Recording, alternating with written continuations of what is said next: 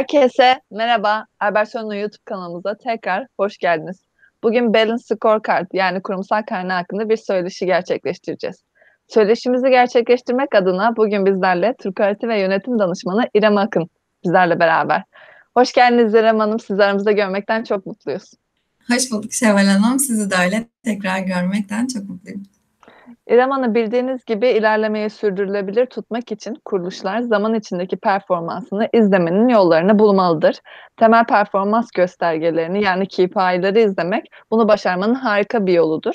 Ancak temel performans göstergelerinin tamamlayıcılarından biri de dengeli karneler ya da başka bir deyişle kurumsal karnelerdir. Bu bağlamda Balance Scorecard yani kurumsal karne nedir? Kurumsal karne modelinin ne gibi faydaları vardır? Dilerseniz bunlardan bahsederek söyleşimize giriş yapmış olalım. Tabii Şevval Hanım, memnuniyetle. Öncelikle sizin de aslında e, bahsettiğiniz gibi Balance Scorecard dediğimiz kavram aslında Türkçesi kurumsal karne olarak geçmekte. Oradaki balance kelimesinden dolayı birçok yerde dengelenmiş scorecard olarak da kullanabiliyoruz. En bilindik kullanımı kurumsal karne ama biz çoğunlukla orijinal ismiyle Balance Scorecard olarak kullanıyoruz.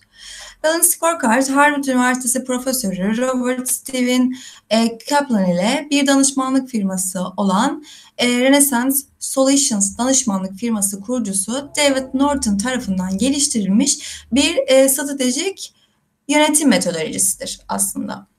Balance Scorecard hem çeşitli performans ölçütlerini kullanan bütünleşik bir yönetim aracı hem de bir kurumsal öğrenme aracıdır diyebiliriz.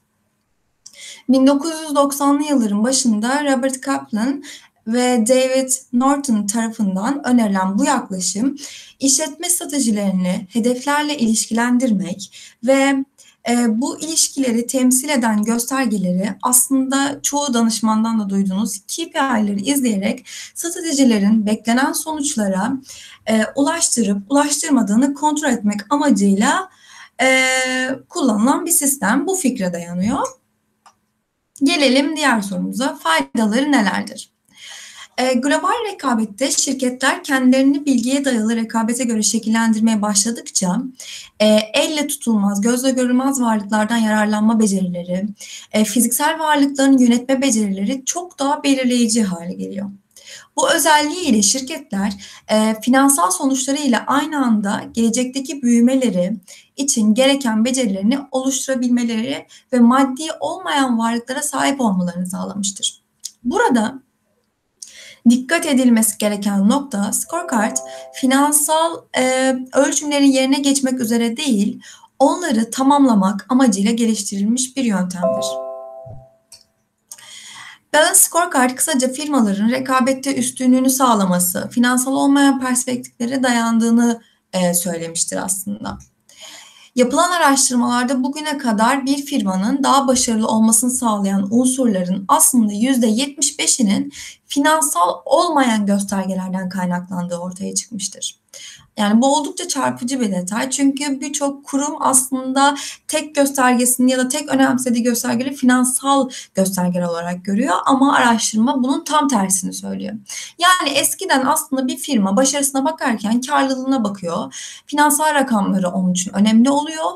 Onun için bu bir ifade edebiliyordu. Yani bu önemli bir ifadeydi. Fakat Balance Scorecard aslında bunun bir sonuç olduğunu, bunun bir sebeplerden yola çıkarak geldiğini söylüyor. Ve bu sebepleri ortaya çıkarmaya çalışıyor. Araştırmalar dengeli sonuç kartı yaklaşımını kullanan kuruluşların stratejik e, performans yönetimine yönelik resmi bir yaklaşım olmadan kuruluşlardan daha iyi performans gösterebilme e, eğiliminde olduğunu göstermiştir. Balance Scorecard kullanmanın temel faydalarını e, izleyicilerimizin de aslında ak- akıllarında daha net ve daha e, pürüzsüz bir şekilde kalması için 7 başlık altında sıralamak isterim. Birincisi bize ne fayda sağlıyor? Daha iyi bir stratejik planlama yapmamızı sağlıyor. Balance Scorecard strateji oluşturmak ve iletmek için güçlü bir çerçeve sağlar. İş modeli yöneticilerin farklı stratejik hedefler arasındaki neden sonuç ilişkileri hakkında düşünmelerine yardımcı olan işte strateji map dediğimiz e, strateji haritalarında görselleştiriliyor ve bir strateji haritası oluşturma süreci birbiriyle ilişkili bir dizi e, stratejik hedef üzerinde fikir birliğine varılmasını sağlıyor. Bu e, stratejinin tam bir e, resmini oluşturmak için performans sonuçlarının yanı sıra gelecekteki performansının ana sağlayıcılarının veya itici güçlerinde tanım, e, tanımlandığı anlamına geliyor aslında. İkinci nokta, geliştirilmiş strateji, iletişimi ve yürütme. Stratejinin tek sayfalık bir resmine sahip olmak, şirketlerin stratejiyi dahili ve harici olarak kolayca iletmesine olanak tanıyor. Bir resmin e, bir kelimeye bedel olduğu uzun zamandır biliyoruz aslında. Yani görsel olarak gördüğümüz her şeyin daha çok akılda kaldığını konuşmadan ziyade bunu bilebiliyoruz. Dolayısıyla bu bir sayfadaki plan e, stratejinin anlaşılmasını kolaylaştırıyor ve personelin ve dış paydaşlarının stratejinin uygulanması ve gözden geçirilmesi sürecine dahil olmasına yardımcı oluyor. Unutulmaması gereken şey insanların tam olarak anlamadıkları bir stratejiyi uygulamaya yardım etmelerinin zor olmasıdır. Dolayısıyla e, strateji iletişimi ve bunu yürütme oldukça bizim için önemli bir fayda sağlamış oluyor Balance Scorecard'la. Üçüncü olarak e, projelerin ve girişimlerin daha iyi hizalanması. Dengeli e, kurumsal karne, kuruluşların projelerini ve girişimlerini farklı e, stratejik hedeflerle eşleştirmelerine yardımcı olur. Ve bu da projelerin ve girişimlerin en stratejik hedefleri gerçekleştirmeye sıkı bir şekilde odaklanmasını sağlıyor. Dördüncü olarak daha iyi bir yönetim bilgilenmesi. Dengeli karne yaklaşımı, e, kuruluşların çeşitli stratejik hedefleri için temel performans göstergeleri tasarlamalarına yardımcı oluyor. Yani benim bir amacım var fakat bunun göstergesi nelerdir? Yani KPI'lerim nelerdir? Ben bunları ölçümlemek istiyorsam hangi KPI'leri kullanmam gerekiyor? Bunları ortaya çıkarıyor. Bu şirketlerde gerçekten neyin önemli olduğunu ölçmeyi sağlıyor. Araştırmalar Balance Scorecard yaklaşıma sahip şirketlerin daha yüksek kaliteli yönetim bilgileri ve daha iyi karar verme eğiliminde olduklarını ortaya çıkarıyor. Ee, beşinci olarak geliştirilmiş performans raporlaması. Dengeli puan kartı performans raporlamalarının ve gösterge tablolarının tasarımına rehberlik etmek için kullanılabiliyor. Bu yöntem e, raporlamasının da en önemli stratejik konulara e, odaklanmasını sağlıyor ve şirketlerin planlarının uygulanmasına yardımcı oluyor.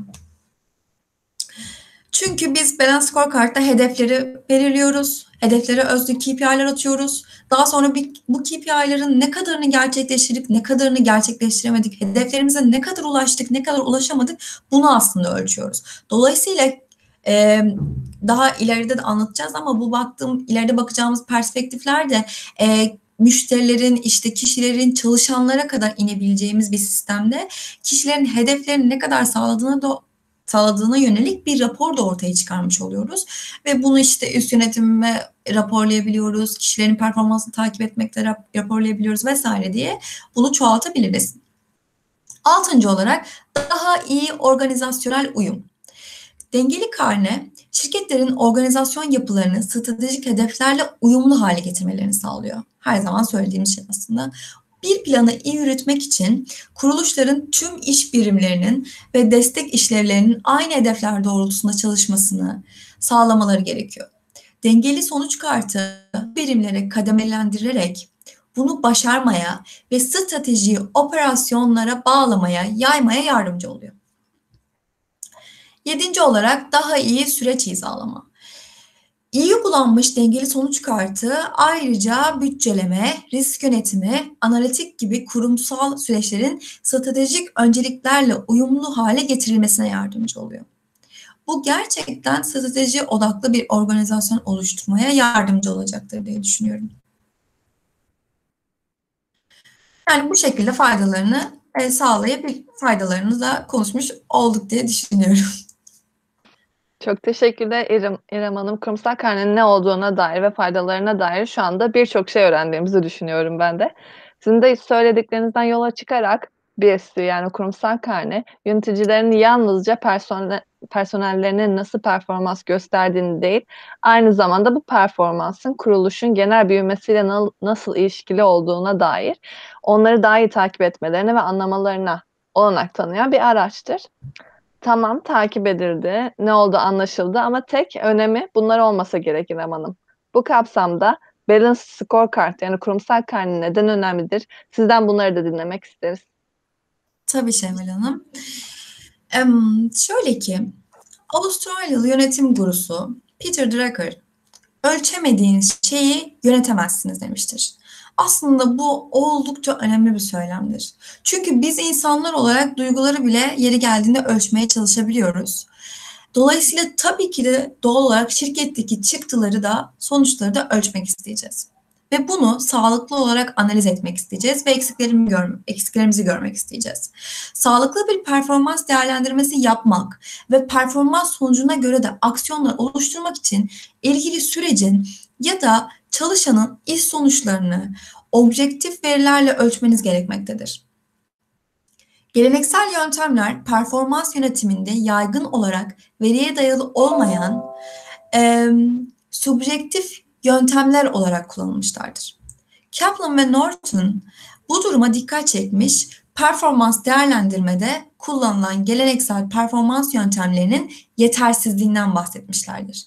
Bu sebeple önerdikleri bu yaklaşım işletme stratejilerini hedeflerle ilişkilendirmek ve bu ilişkileri temsil eden göstergeleri yani KPI'leri izleyerek stratejilerin beklenen sonuçlara ulaştırıp ulaştırmadığını kontrol etmek ana fikrine dayanıyor. Dengeli puan kartı bir işletmenin dört temel işlevinden kaynaklanan amaçlara, ölçümlere, girişimlere ve hedeflere ulaşmak için kullanılıyor. Şirketler iş performansını engelleyen faktörleri kolayca belirleyebiliyor ve gelecekteki puan kartları tarafından izlenen stratejik değişiklikleri de ana hatlarıyla belirleyebiliyor.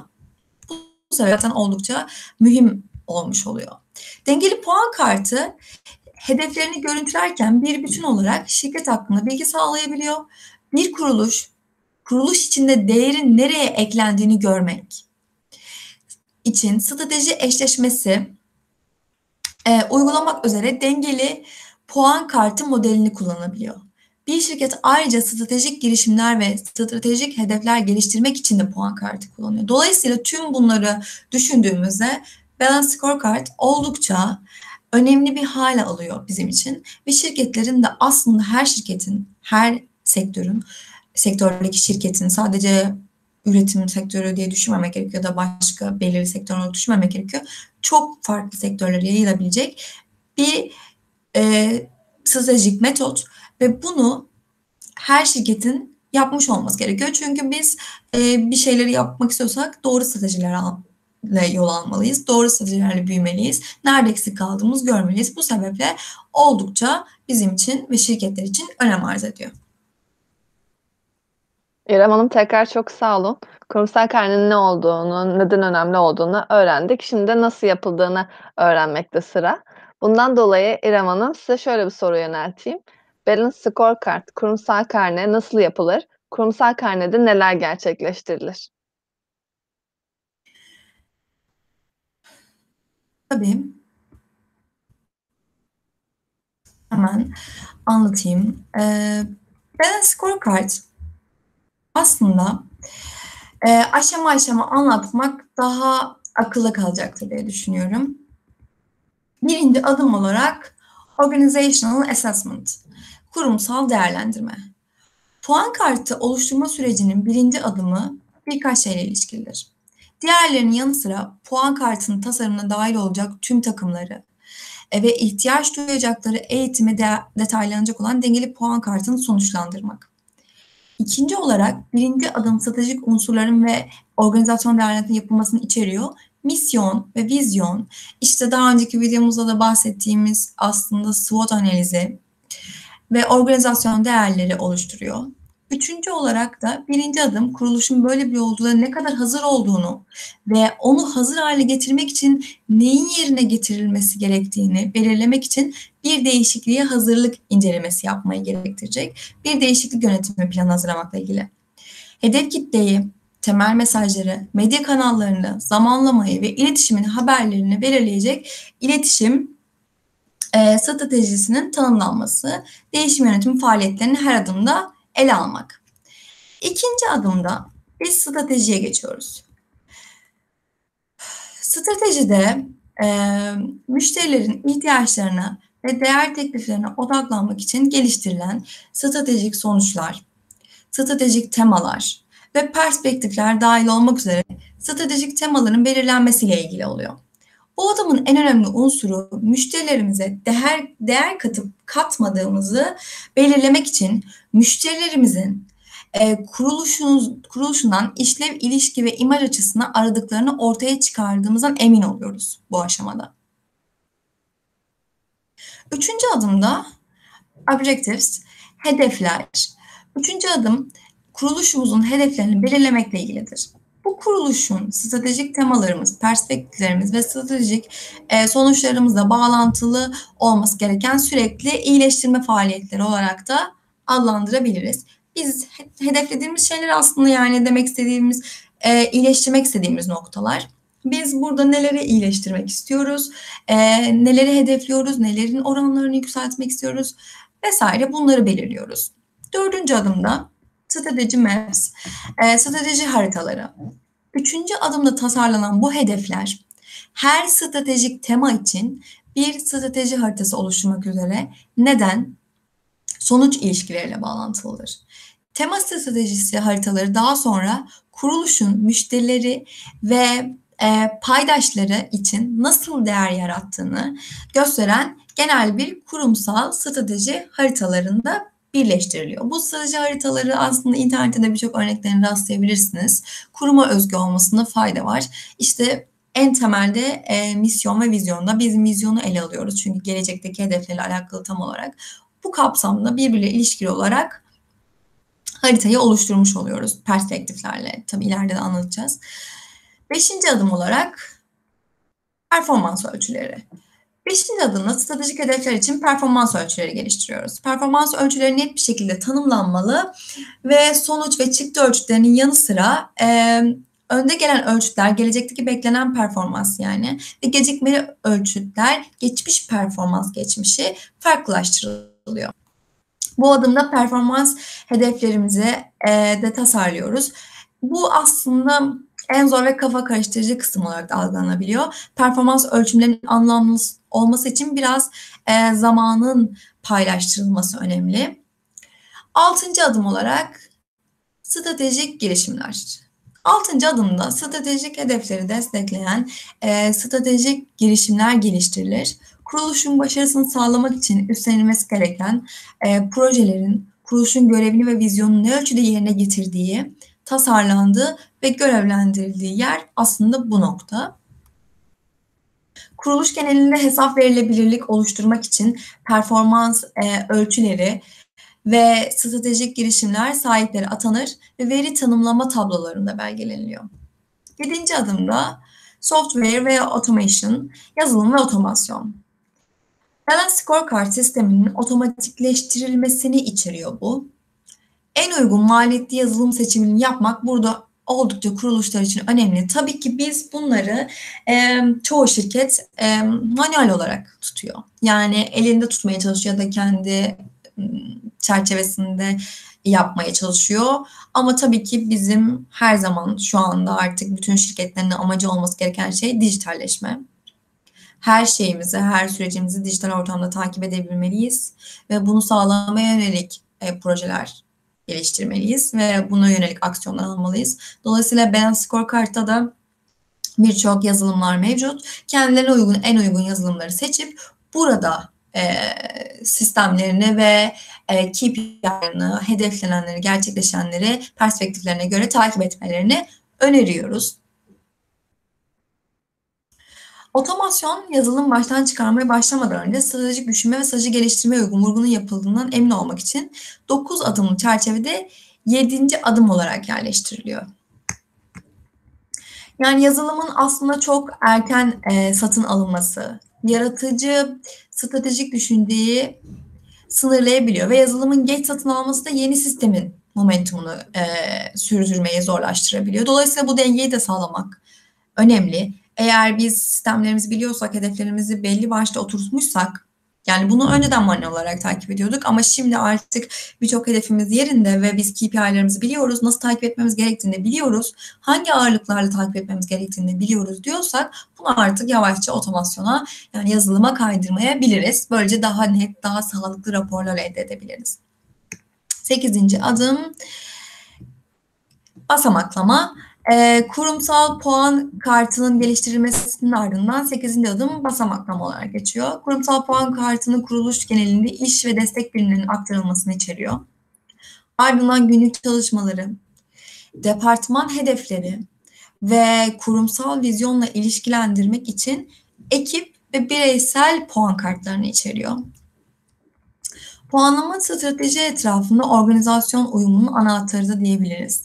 İsteğe bağlı olarak müşteriyle yüz yüze olan süreçlerin hedefleri, organizasyon genelinde e, bağlantılı sonuçlar ve sorumluluklar üretmek için uyum sürecine entegre edilebiliyor. Tüm organizasyon seviyelerinde tüm hedefler için performans ölçütleri geliştirilebiliyor. Puan kartı yönetim sistemi organizasyon içinde kademeli olarak aşağı çekildikçe hedefler ve performans ölçümleri de daha operasyonel ve daha taktiksel, taktiksel hale gelebiliyor. Sorumluluk e, her düzeyde sahiplik e, tanımlandığından hedefleri ve önlemleri takip ediyor. Sonuçlara ve sonuç üretmek için gereken stratejilere vurgu ve organizasyon genelinde iletiliyor. Dokuzuncu adım evaluation, değerlendirme adımı. Seçilen işler, stratejiler başarısını değerlendirme içeriyor. Ee, aslında bazı tabii ki burada noktalarda sor, anahtar sorular soruyoruz. Eklenen sonuçlar elde edildi mi? Yani değerlendirme adımı aslında şunları içeriyor. Organizasyonel öğrenme ve bilgi oluşturmanın planlamaya dahil edildiğini sağladık mı? Mevcut servis programlama, programlarında ayarlamalarımızı yaptık mı? Daha uygun maliyetli yeni programlar ekleyebiliyor muyuz? Maliyet etkin hizmetler sunmayan veya müşteri ihtiyaçlarını karşılamayan programları çıkarabildik mi? Planlamayı bütçeye bağlayabildik mi? Hedeflerimizi doğru ölçüde işte doğru KPI'lerle takip ediyor muyuz? Ve doğru oranlar koyabildik mi? Bunlarla birlikte değerlendirmemizi tamamlamış oluyoruz. Bu şekilde bir balance scorecard e, adımlarını size anlatmış oldum. Biz bunları izliyoruz genelde. Tabii ki bunu da daha detaylandırabiliyoruz. Ama şu başlıklar altında sanırım şu anda yeterli diye düşünüyorum. Tabii ki İrem Hanım tekrardan çok teşekkür ederim. Yani sizin de bahsettiğiniz gibi kurumsal karne kavramını araştırdığımızda karşımıza kurumsal karnenin perspektifleri de çıkıyor. Peki İrem Hanım, kurumsal karne hangi bileşenlere ve perspektiflere sahiptir? Dilerseniz bunun hakkında da konuşalım. Tabii ki Şevval Hanım. Daha önceki sorularda da aslında değindiğimiz üzere kurumsal karne yani balance scorecard e, bazı perspektiflere dayanıyor. Dört perspektife dayanıyor aslında. Kaplan ve Norton tarafından oluşturulan yapıda balance scorecard genel olarak dört perspektifte ortaya koyulmuştur. Vizyon ve stratejiden yola çıkarak aslında biz bunları oluşturuyoruz. Biz önce diyoruz ki finansal göstergelerimiz. Finansal başarı için hissedarlarımıza nasıl gözükmeliyiz diye soruyoruz. Uzun vadede hedefleri kapsıyor. Karlılık, verimlilik, return of investment yani yatırım geri dönüşünden oluşuyor. Sonuç olarak finansal perspektif diğer perspektiflerin amaç odak noktası haline geliyor. Yani aslında biz şirketi geliştirmek istiyorsak sadece finansala bakamayız. Diğer anlatacağım perspektiflerle de birlikte e, gelişimine dikkat etmemiz gerektiğini bize iletiyor. İç süreçler müşteri ve hissedarlarımızı memnun etmek için iç süreçlerimizi nasıl düzenlemeliyiz? Diğer bir başlığımız iç süreçler. Finansal ve müşteri perspektifinde olan hedefleri gerçekleştirmek için firmada yapılması gereken süreç belirleme içeriyor. Ee, müşterilerin ihtiyaçlarını, pazarın ihtiyaçlarını ve hissedarların beklentilerini gerçekleştiriyor. Pazardan e, yeni gelecek müşterinin ilgisini çekmeye odaklanıyor. Diğer bir perspektifimiz müşteri. Vizyonumuzu gerçekleştirmek için hissedarlarımıza nasıl gözükmeliyiz? Müşteri perspektifi oluştururken pazarın net bir şekilde e, ortaya konulması gerekiyor.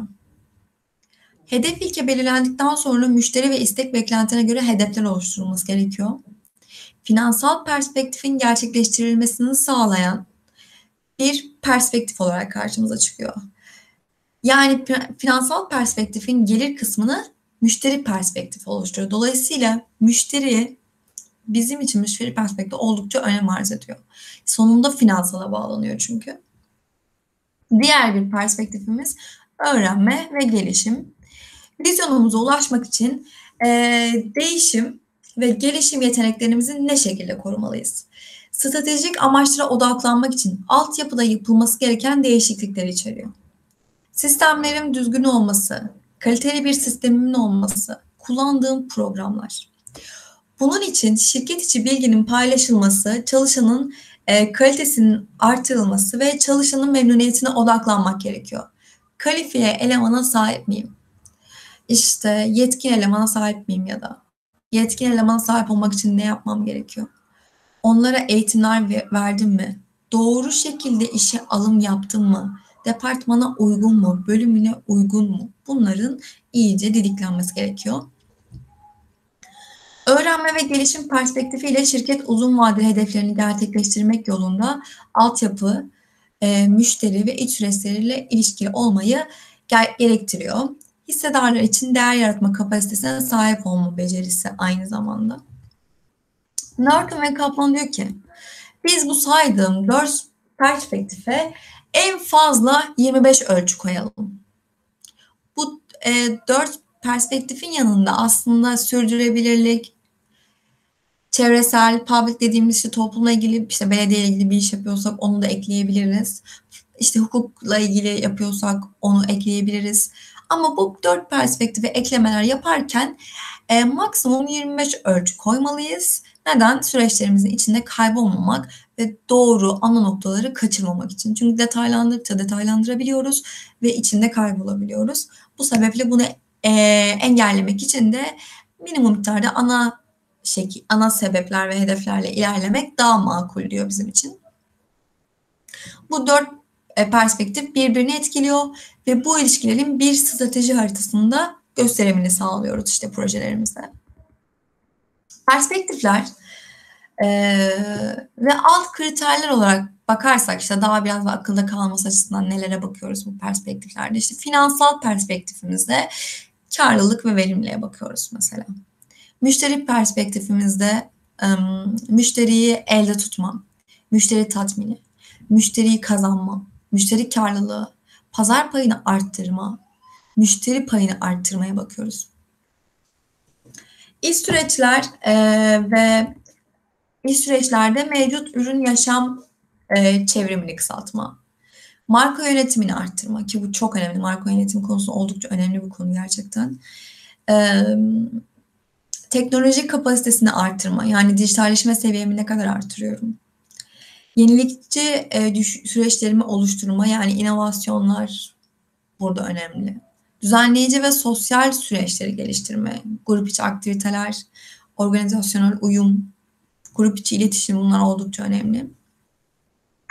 Öğrenme ve gelişim perspektifimde de global bilgi yönetimini geliştirme, çalışanların motivasyonunu artırma, çalışanların yetkinliklerini geliştirme, onlara uygun yetkinliklerini daha da artıracak, bölümlerine ve yaptıkları işlere göre tanımlarına uygun eğitimler vermek oldukça önemli. Yetkin, kalifiye çalışanı elde tutmak için ne yapıyorum? Ödüllendirme ve takdir bunları yapıyor muyum? Ya da başka türlü nasıl tutabilirim? Bunları belirlemek oldukça önemli. Tabii ki bu şirket kültürüne ve yani kurum kültürüne göre değişen şeyler diye e, tamamlayabiliriz sanırım perspektifleri. Tekrardan çok teşekkür ederim İrem Hanım. Bir de karşımıza iki tane farklı kavram gibi e, noktalar çıkıyor. Kurumsal ve bireysel karne. Peki İrem Hanım, kurumsal ve bireysel karne arasındaki fark nedir? Ve kurumsal ve bireysel karne yönetimi nedir? Dilerseniz bunlar hakkında da konuşalım. Tabii. Biz genelde kurumsal karneyi söyledik. E, fakat bireysel karne diye bir şey de var. Aslında burada tek farkı bireylere yapmamız yani çok da büyük bir fark yok. Kullanım amaçlarımıza göre değişiyor. Bireysel karneyi işte organizasyon içimizdeki insan kaynaklarında çalışanlara bazında sadece indirgeyeceksek eğer bireysel karneyi kullanıyoruz. Kurumsal karne dediğimiz gibi performans yönetimine dengeli bir bakış açısı getiriyor. Aslında kurumsal karne kurumun tüm finansal bakış açısını, iş süreçlerini, öğrenme ve büyüme yönünü, müşteri perspektifini, şirketin misyonunu ve vizyonunu doğrultusunda ele alıp genel durumu gösteren bir yönetim şekli olarak ortaya çıkıyor. Kurumsal karne uygulaması ile kurum işte tüm şirket çalışanlarının ortak bir hedefe bağlanmasını sağlıyor. Bireysel bazlı değil, şirket çalışanlarının hedeflerini toplu olarak kastediyorum.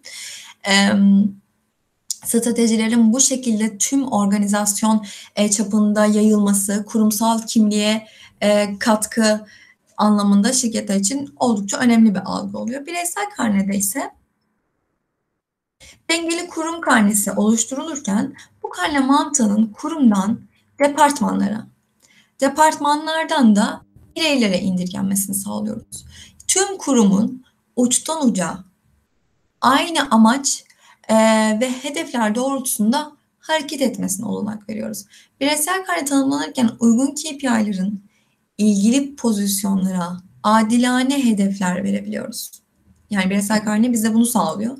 Ayrıca bu KPI'ların karneye etki oranı anlamında da ağırlık, ağırlıklandırabiliyoruz ve kurumun karnesinde e, bir payını ortaya çıkarmış oluyoruz. Çalışma planını, kişinin eforunu daha planlı kullanmasını sağlayabiliyoruz. Yapması gereken hedefler yani e, ulaşması gereken hedeflere yönelik alması gereken aksiyonları kişi belirleyebiliyor. Dolayısıyla bireysel karneyi de böyle tanımlayabiliriz. Kişi ve birey çalışan bazında yapılmış bir karne çalışması. Çok teşekkür ederim İrem Hanım. Peki bize Berin Scorecard yani kurumsal karne örneği verebilir misiniz? Tabii ki. Şimdi Balance Scorecard template dengeli puan kartı şablonları çok çeşitli olabiliyor aslında.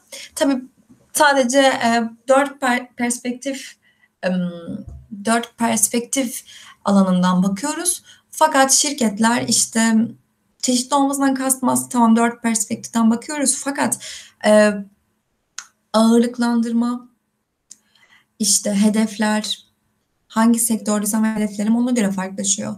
Neyi ölçeceksem hedeflerim ona göre, KPI'lerim ona göre değişiyor, göstergelerim. Ee, ne oranda ulaşmak istediğim hedeflerim ona göre değişiyor. Dolayısıyla bunlar tamamen şirketlere özgü, özelleştirilmeli, özelleştirerek yapılıyor. Biz de öyle yapıyoruz. Fakat işte e, bu ağırlık oranları ve hedefleri uzatma oranları işte ekleyip bir formülizasyon çıkarıyoruz ve ortak bir puan çıkarmış oluyoruz. Ee, aslında e, finans e, finansal skor, müşteri skoru, işte iç süreçler ve e, öğrenme gelişme skorları elde ediyoruz ve totalde işte ortalama bir skor çıkarmış oluyoruz. Onun üzerine skorun e, hedeflediğimin puanın üstünde mi? Ne kadar üstünde? Nerede puanımızı düşürdük? Nerede eksik kaldık vesaire. Bunları ortaya çıkarmış oluyoruz. İşte renklendirmeler yapıyoruz. Hedeflediğimizden çok üstünde ise mavi, birazcık üstünde ise yeşil, işte biraz altında ise sarı ve çok çok altında ise yani hiç ulaşamayacak kadar seviyede ise kırmızı şeklinde renklendirip bir analiz edebileceğimiz bir tablo oluşturmuş oluyoruz. Şimdi e, kısa bir örnek vermem gerekirse finansal olarak bakıyoruz. Elimizde bir şirket var ve biz finansal olarak bakmak istiyoruz. Bu perspektifte iki ölçütte değerlendirmeye karar verdim. Üretkenlik ve büyüme. Üretkenlikte amacım e, sektördeki maliyetleri azaltmak, KPI göstergem birim başına maliyette azalma oranı olsun. Hedef oranım yüzde yirmi. E, sonuçta çıkan, sonuç tarihinde çıkan oranım bana diyor ki yüzde on. Skorum yüzde elli olarak belirlendi. Gelelim büyümedeki amacım. Increase market share. KPI yani pazar payı oranı hedefimin %50 olmasını istiyorum. Sonuç tarihinde yani elde ettiğim e, sürecin sonucunda çıkan oran %40 çıkmış. Skorum %30. Mean performance yani finanstaki ortalama e, skorum %65. Bunu bir elde tutuyoruz. Daha sonra customer için yani müşteri için yine bir ölçütlerim var. Zamanındalık ve kalite olsun. Yani bu bir üretim sektörü mesela. Ee, yani bir üretim sektörü, ulaştırma var, teslimat var. Ee, zamanda teslimat ve kalite iki ölçütte. Hedeflerim e, sıfır kusur ve zamanda teslimat. KPI'lerim ilk geçişte %100 kaliteli olması. Hedef oranım %100, gerçekleşen %80. Skorum %80 oldu. Zamanında teslimat, hedef oranım %95, gerçekleşenim %90, skorum %95 oldu. Benim ortalama performansım %87 diye bunu da diğer perspektiflere göre ölçmeye devam ediyoruz. Tabii her ölçütün ağırlığı farklı olabiliyor. Rakamlar değişebiliyor. Şirketlerin ne kadar hedefledikleri, yani makul seviyede mi belirlediler, bunu dikkatli yaptılar mı, diğer ölçütlerini göz önüne aldılar mı, gerçekleşen diğer zamanlardaki ölçütlerini ölçtüler mi buna dikkat ediyorlar. Diyebiliriz. Bu kırılımlar işte birçok templates'te de bulunabilir. Kendilerini uygulayabiliyorlar ya da bunu bir yazılımla sağlayabiliyorlar. E, bu sektörün hedefleri ve ölçütlerine göre farklılaşabiliyor. Bu şekilde kısa bir örnekle anlatmış olabilirim. Tekrar tekrar çok teşekkür ederim İrem Hanım. Ee, söyleşimizin son sorusuna da gelmiş bulunmaktayız böylece. Dilerseniz size bu son sorumuzu yönelteyim ve söyleşimizi de bitirmiş olalım. Balance Scorecard, kurumsal karne kapsamında Albertson'a yaklaşım olarak müşterilerinize ne veya neler sağlamaktasınız İrem Hanım? Balance Scorecard e, kapsamında Albertson olarak aslında gerçekleştirdiğimiz tüm projelerimizde bir kurumsal karne ortaya çıkarmış oluyoruz. Puan kartı yalnızca bir ölçüm aracından ziyade stratejik bir yönetim sistemi olarak anlaşılmalı aslında. Ancak dengeli karne sisteminin uygulanmasının direnci en aza indireceğinden emin olmak için bazı şeylerin de yerinde olması gerektiğini biz söylüyoruz her zaman. Birincisi dengeli karne bir e, seferberlik projesi değil, bir dönüşüm yolculuğu bir değişim girişimidir. Biz önce müşterilerimize bu açıdan bakmalarını öneriyoruz. Böyle davranıyoruz. Balance Scorecard ile paralel çalışması gereken bir değişiklik yönetimi planı tasarladığımıza emin oluyoruz. Çünkü bu aslında bir organizasyonu da bir dönüştürme projesi. Yani olanı ortaya çıkarma ve nasıl ilerleyeceğimizi artık farklı türden, geleneksel türden değil de daha inovatif, daha sistemsel, daha dijital bir şekilde takip etmemiz gerektiğini onlara aşılıyoruz. Değişim yönetimi planı diğerlerinin yanı sıra çalışanın direnişini, çalışanların kritik sorularını da ele alıyor. Benim için ne var sorusu üzerinde duruyor burada çalışanlar. Kararlı ve bağlı bir liderliği sürdürmek, sonuçta değişim yukarıdan aşağıya doğru başlıyor. Önce biz onlara bunu anlatıyoruz. Strateji yönetim ofisi kurarak sonuçlara dayalı bir organizasyon kültürü geliştirebiliriz. Strateji etrafında düzenlenen gözden geçirme toplantıları düzenleyerek kurumu stratejiye odaklayabiliriz. Yani direkt aslında biz ben scorecard yapıyoruz hadi hedeflerinizi söyleyin şeklinde değil. Önce biz onları buna hazırlamaya başlıyoruz. Nesnel sahiplenme yoluyla sonuçlar için bireysel hesap verilebilirliği artırıyoruz. Ödüller ve takdir programı aracılığıyla organizasyonu, sistemleri, e, çalışan performansını ve strateji etrafında hizalıyoruz. Performans sonuç odaklı bir kültür oluşturmaya çalışıyoruz aslında şirketlerde. Onların da kültürlerini tamamen bozmayacak şekilde, onlara adapte edecek şekilde.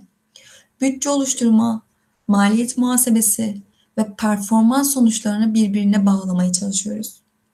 Süreçte çalışanların öğrenmesinde ve becerilerin geliştirilmesinde e, müşteri ihtiyaçlarını ve memnuniyetini anlamada ve çalışan memnuniyetini sağlamada sürekli iyileştirme çalışmaları yapmaları gerektiğini belirtiyoruz.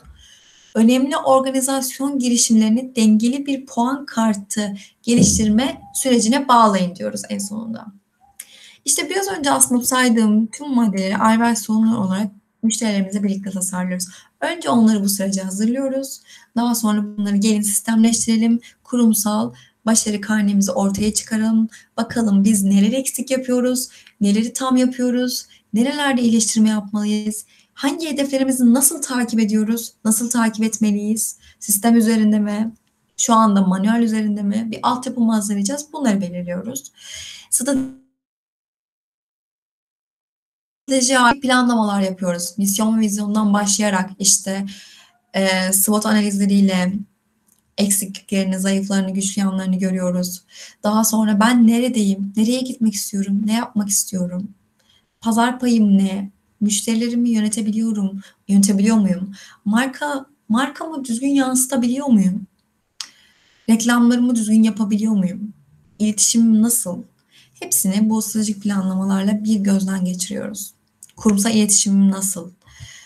Kurumsal dönüşüm projeleri yapıyoruz aslında biz. Yani bu başlı başına bir değişim yönetimi ve daha önce yukarıda saydıklarım aslında değişim yönetiminin maddeleri. Kurumsal kaynağının ortaya koyulması aslında bu şekilde sağlanıyor. İnsan kaynaklarında gerçekleştirdiğimiz projelerimizde e, maddelerde de saydığımız organizasyonlarını yeniden tasarlıyoruz. Çalışanların görev tanımlarını oluşturuyoruz. Onlara uygun hedefler atayabiliyoruz. Bireysel performans sistemleri işte 360 derecede mi takip edilecek onu belirliyoruz. Yani sistem hangisine uygunsa, kurum hangisini istiyorsa bunları belirliyoruz. Bir nevi kişilerin bireysel karnelerini oluşturuyoruz. Daha önce de bahsettiğimiz gibi bireysel bireysel karne aslında bu. Şirketle iletişimlerine bakıyoruz.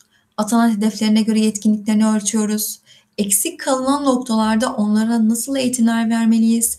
Gelişim haritaları oluşturuyoruz. Bir nevi HR scorecard oluşturmuş oluyoruz aslında. Çünkü performanslarını, hedeflerini bireysele indirip takip ediyoruz.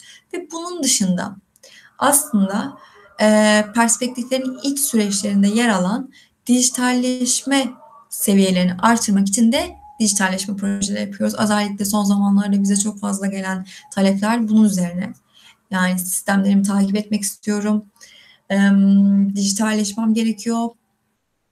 Düzenli olmam gerekiyor. Manuelden kurtulmak istiyorum ama nasıl yapabilirim? Nasıl adımlarla başlayabilirim? Tabii ki bir anda olacak bir değişim değil. Şirketin bunu adapte olarak ilerlememiz gerekiyor. Bu konuda bizden oldukça fazla yardım talep ediliyor. Bu da bizim için güzel aslında. Çünkü birçok şirkette bunun farkına varmış. Bunu görüyoruz. Daha doğrusu onları gelişen dünyaya adapte etmiş oluyoruz. Bizim asıl amacımız şirketlerin e, kurumsal e, başarı karnelerini ortaya çıkarmak. Aslında gerçekleştirdiğimiz her projede şimdi düşündüğümüzde bunu tamamen yapmış olarak görüyoruz. E, mevcut durumu ortaya çıkarıyoruz. Daha sonra da bunu aslında kurumsal başarı karnesine balance scorecard ile tanımlamış oluyoruz ve bunlara uygun aksiyonlarımızı almış oluyoruz diyebilirim. Çok teşekkür ederim İrem Hanım. Böylece söyleşimizin sonuna gelmiş bulunmaktayız. Bugün Balance Scorecard yani kurumsal karne hakkında bir söyleşi gerçekleştirdik. Balance Scorecard nedir, faydaları nedir ve önemi nedir sorularını açık bir şekilde cevapladık. Kurumsal karne nasıl yapılır? Kurumsal ve bireysel karne arasındaki farklar nedir? Kurumsal karnenin perspektifleri nedir? Ve kurumsal karne örnekleri noktalarına da oldukça detaylı bir şekilde değindik. Söyleşimizi gerçekleştirmek adına bugün bizlerle Turkuati ve Yönetim Danışmanı İrem Akın beraberdi. Tekrar çok teşekkürler. Bizimle bu söyleşiyi gerçekleştirdiğiniz için çok sağ olun İrem Hanım. Ben çok teşekkür ederim. Çok güzel bir söyleşiydi. Umarım izleyicilerimize de güzelce aktarabilmişizdir. Onların akıllarındaki balance scorecard nedir sorusunu güzelce çözebilmişizdir. Tekrar çok teşekkürler İrem Hanım. Ee, ben öyle olduğunu düşünüyorum şahsen. Unutmadan izleyicilerimize de teşekkür etmek istiyorum. İzleyen herkese çok teşekkürler. Sorularınız varsa yorum olarak aşağıya yorum bırakabilirsiniz ya da iletişim bilgilerimizden bize ulaşabilirsiniz. Ayrıca kanalımıza abone olmayı unutmayın. Herkese iyi günler diliyorum.